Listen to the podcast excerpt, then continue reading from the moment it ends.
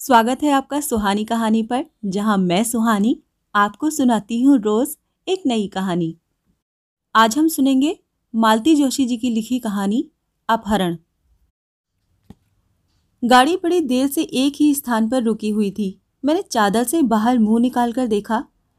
सामने वाली बर्थ पर श्रीमान उठंगे से बैठकर खिड़की के पार देख रहे हैं। हालाँकि एसी कंपार्टमेंट की खिड़कियों से बाहर का ज़्यादा कुछ नज़र नहीं आता। कौन सा स्टेशन है। मैंने उन्नीदी आवाज़ से पूछा हम्म, शायद राउर केला है। क्या? इतनी ज़ोर से चीख रही हो? सुनाई नहीं दिया क्या? सुनाई नहीं दिया तभी तो। हे भगवान क्या तुम भी अपनी बुआ जी की तरह ऊँचा सुनने लगी हो? दया करना देवी जी वो चार दिन के लिए आई थी तो मेरा गला सूख गया था। तुम्हारे साथ तो मैं पागल हो जाऊँगा। आप ना मुझे एक अच्छा सा हेयरिंग ऐड ला कर देना, फिर कोई परेशानी नहीं होगी। फालतू का शौक मत पालो। कहो तो मैं तुम्हारे लिए हीरे के एक जोड़ी टॉप्स और बनवा दूँगा, पर अपने कान सलामत रखो। हम लोगों की चुहल शुरू हो गई थी। याद ही नहीं रहा कि हम लोग घर में नहीं हैं, ट्रेन में हैं, और इस समय रात के तीन बज रहे हैं। अपनी भूल का एहसास तब हुआ जब ऊपर लेटी महिला ने कंबल से मुँह निकालकर नीचे की ओर झांका। उस नीम अंधेरे में मैं उसके चेहरे के भाव तो पढ़ नहीं पाई, पर नींद में खलल पड़ने पर उसे जो कोफ्त हुई होगी, उसका अंदाज़ा मुझे था। लोग इतना ढेर सारा किराया अपने आराम के लिए ही तो देते हैं। मेरी उम्र का लिहाज करके उसने कुछ कहा नहीं, पर उसका इस तरह नीचे झांकना ही काफ़ी था। मैं चुपचाप करवट बदलकर लेट गई। और चादर सिर तक खींच ली। इन्होंने एक दो बार कुछ कहना चाहा, पर मेरी ओर से जवाब न पाकर चुप हो गए। एक अरसे बाद ट्रेन में बैठी हूँ। इस बीच ट्रेन के कायदे कानून लगभग भूल ही चुकी हूँ। आजकल ऐसा हो गया है कि पास में जाना हो तो कार से चले जाते हैं, लंबा सफ़र हो तो हवाई जहाज़ को ही तरजीह देते हैं। मुंबई से कलकत्ता, इतना लंबा सफ़र तो मैं ट्रेन से हरगिज़ न करती। पर बाल हटके आगे झुकना पड़ा। हुआ ये कि शिशिर की बिटिया ने कैलिफ़ोर्निया में ही एक हिंदुस्तानी दूल्हा ढूंढ लिया था, पर दोनों की जिद थी, शादी भारत में ही करेंगे और पारंपरिक तरीके से करेंगे। हिंदुस्तानी शादी का ग्लैमर ही कुछ खास है, तभी तो कई बार विदेशी लोग भी यहाँ आकर शादी रचाते हैं। शादी तो गोवा के एक रिसोर्ट में होनी है, पर वर पक्ष का इसरार था कि सगाई की रस्म कलकत्ते में हो, ताकि परिजन भी होने वाली बहू को देख लें। सबका तो गोवा जाना संभव नहीं है। इस कार्यक्रम के लिए अमृता भी कनाडा से सपरिवार आई हुई है। तो नाती पोतों ने जिद की कि ट्रेन से चलेंगे, ताकि कंट्री को ठीक से देख सकें। वैसे मैं जानती हूँ कि भारतीय रेल में एक बार सफ़र करने के बाद ही वे हमेशा के लिए तौबा कर लेंगे। पर एक बार तो भुगतना ही है। अत्यंत कृपावत होकर हमारे लिए ए सी टू की टिकटें खरीदी गईं। बाकी जनता ए सी थ्री में सफ़र कर रही है। बच्चों का तो स्लीपर में जाने का मन था, पर माँ बाप ने डपट दिया, इसीलिए चुप हो गए। मैंने सिर तक चादर तो ओढ़ ली थी, पर नींद तो कोसों दूर जा चुकी थी। राउर केला मेरे कानों में हथौड़े की तरह बज रहा था।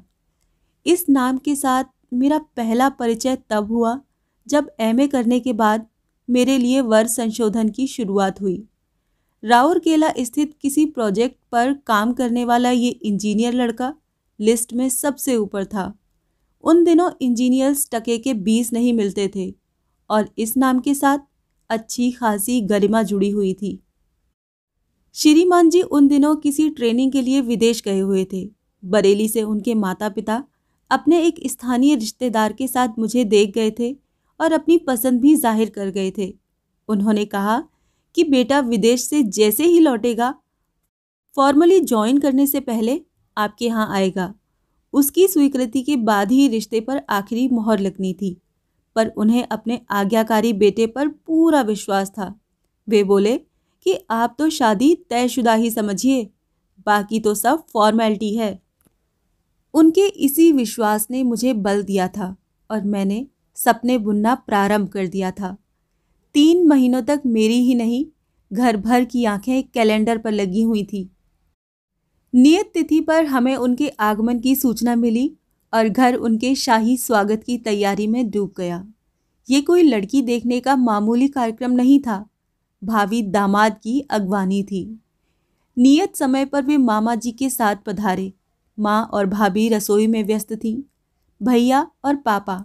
बाहर का इंतज़ाम देख रहे थे। मैं अपने श्रृंगार में मसरूफ़ थी और बार बार आईने में अपने को निहार रही थी। हम लोगों को पता ही नहीं था कि बाहर नियति कुछ और खेल रच रही है। शानदार अभ्यर्थना के साथ उन्हें भीतर लाया गया। आसनस्थ होने के बाद मामा जी ने बताया कि एक बार आने के बावजूद वे थोड़ा भटक गए थे, जिससे रास्ता पूछा, संयोग से वो आपकी किराएदार ही निकली। वही हमें गेट तक छोड़ गई। नाश्ते का शाही सरंजाम पूरा होने के बाद ही भाभी मुझे ड्राइंग रूम में लिवा ले गईं। मैंने देखा, इस अभूतपूर्व स्वागत से उदासीन वो शख्स अनमना सा बैठा था। मुझे लगा, शायद उन्हें मेरी प्रतीक्षा होगी। मैंने बाहर जाने में जानबूझकर देर कर दी थी, ताकि प्रतीक्षा की घड़ियों को लंबा खींचा जा सके। पर मेरे आने के बाद उन्होंने बस एक बार नज़र उठाकर मेरी ओर देखा, फिर मेज़ पर पड़ी पत्रिकाएँ पलटते रहे। मामा जी चूँकि एक बार आ चुके थे, थोड़ा परिचय था, इसीलिए इधर उधर की बातें करते रहे। पर श्रीमान जी, मुँह में दही जमाए बैठे रहे। भैया को लगा कि लड़का फ़ौरन रिटर्न है, ऐसे बोझिल वातावरण में उसे घुटन महसूस हो रही होगी। उन्होंने कहा कि आप दोनों थोड़ा टेरिस पर बैठ लो। या चाहो तो कार में शहर का एक चक्कर लगा लो। पापा की अनुमति लिए बिना ही भैया ने ये दुस्साहस कर डाला था, पर उनका ये वार भी खाली गया। दूल्हे राजा ने अपना मौन व्रत नहीं तोड़ा तो नहीं ही तोड़ा। थोड़ी निराशा तो हुई। लगा मेरा सारा श्रृंगार व्यर्थ हो गया। बंदे ने आँख उठाकर देखा भी नहीं, पर माँ बाप बड़े खुश थे। कह रहे थे, संस्कारवान लड़का है उसे अभी नए ज़माने की हवा नहीं लगी है। हमें तो लगता है माँ बाप ने ठेल कर भेजा होगा, क्योंकि उन्हें पहले से ही विश्वास था कि उनकी पसंद ही उसकी पसंद होगी। उसके बाद शुरू हुई लंबी प्रतीक्षा। लंबी इसलिए कि उन लोगों ने जवाब देने में बहुत देर लगा दी। सच तो ये है कि जवाब उन्होंने अपनी ओर से दिया ही नहीं। उनकी लंबी चुप्पी से परेशान होकर पापा ने ही स्थानीय प्रतिनिधि से मामा जी को फ़ोन लगाया था। मामा जी ने पहले तो ढेर सारी क्षमा याचना की, फिर प्रिय भांजे को जम कर गालियाँ दी। बताया कि नालायक उसी लड़की पर रीझ गया है जो गेट तक छोड़ने आई थी। उसी के साथ शादी की जिद किए हुए है, जबकि हम लोग तो ये भी नहीं जानते कि वो लोग कौन थे, किस जाति के हैं, लड़की के पिता क्या करते हैं। हम लोग तो जैसे आसमान से गिरे।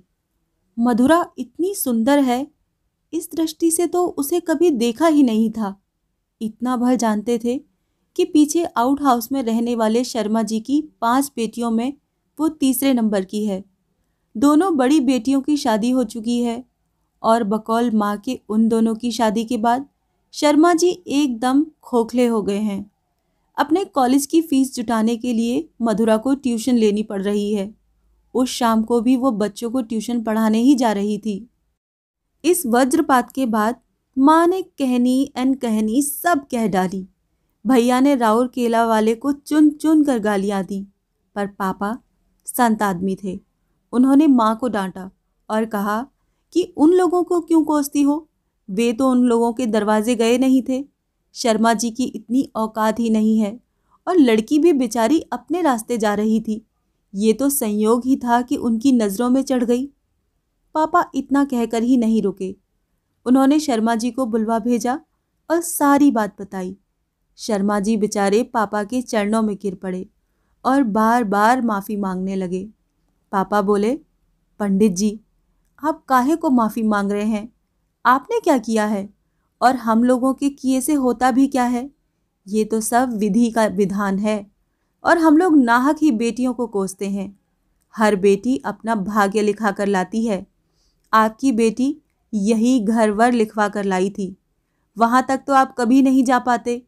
इसीलिए ईश्वर ने हमें माध्यम बनाया है।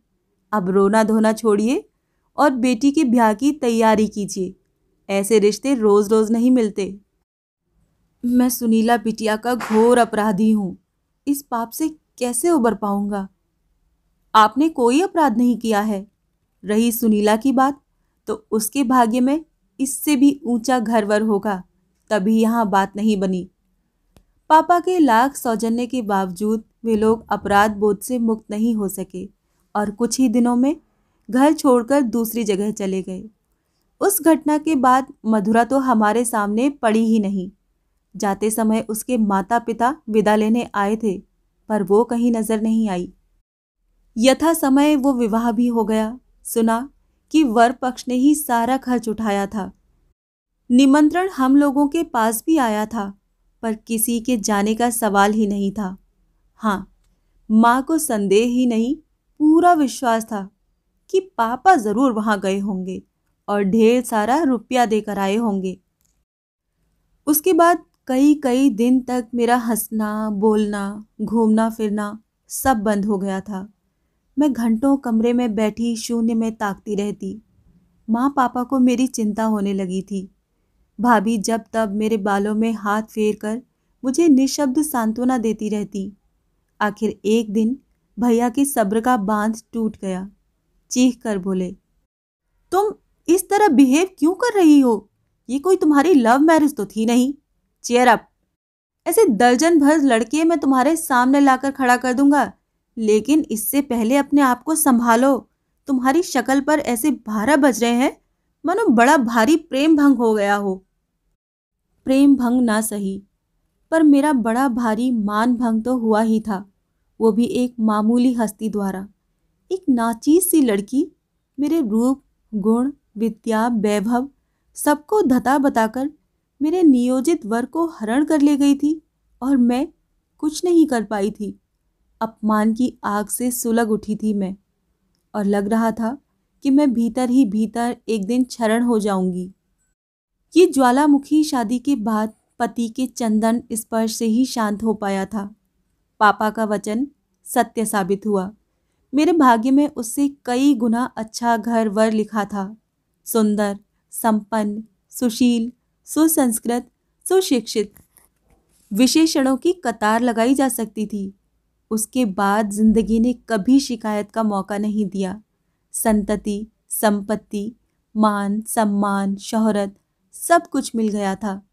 पति के साथ आधी दुनिया घूम ली थी मैंने। अब भी साल के आधे दिन विदेश में ही कटते हैं। बेटा यूएसए में है, बेटी कनाडा में है, मुंबई में चार बेडरूम वाला फ्लैट है। नासिक के पास अपना फार्म हाउस है। सुख और किसे कहते हैं? फिर उस शहर का नाम सुनते ही मन में मरोड़ सी क्यों उठी है? जिस शख्स की शक्ल तक मुझे याद नहीं है, उसकी याद में इतनी तड़प क्यों है? जिस अध्याय को मैंने जीवन की किताब से फाड़कर फेंक दिया था, वो अपने समूचे विद्रूप के साथ मेरे सामने फिर से क्यों खड़ा हो गया है? बुझे हुए शोलों में फिर से ये दहक कैसी नहीं, ये किसी की याद नहीं है। ये तो अपमान की आँच है, जो कभी बुझी ही नहीं थी। बस राख के नीचे दबी पड़ी थी। मधुरा, तूने मेरी अस्मिता को ठोकर मारी थी। मैं तुम्हें कभी माफ़ नहीं कर सकती। ये थी मालती जोशी जी की लिखी कहानी, अपहरण। अगर आपको ये कहानी अच्छी लगी हो तो वीडियो को लाइक कीजिएगा, चैनल को सब्सक्राइब कीजिएगा। मिलती हूँ अगली कहानी में, तब तक के लिए विदा।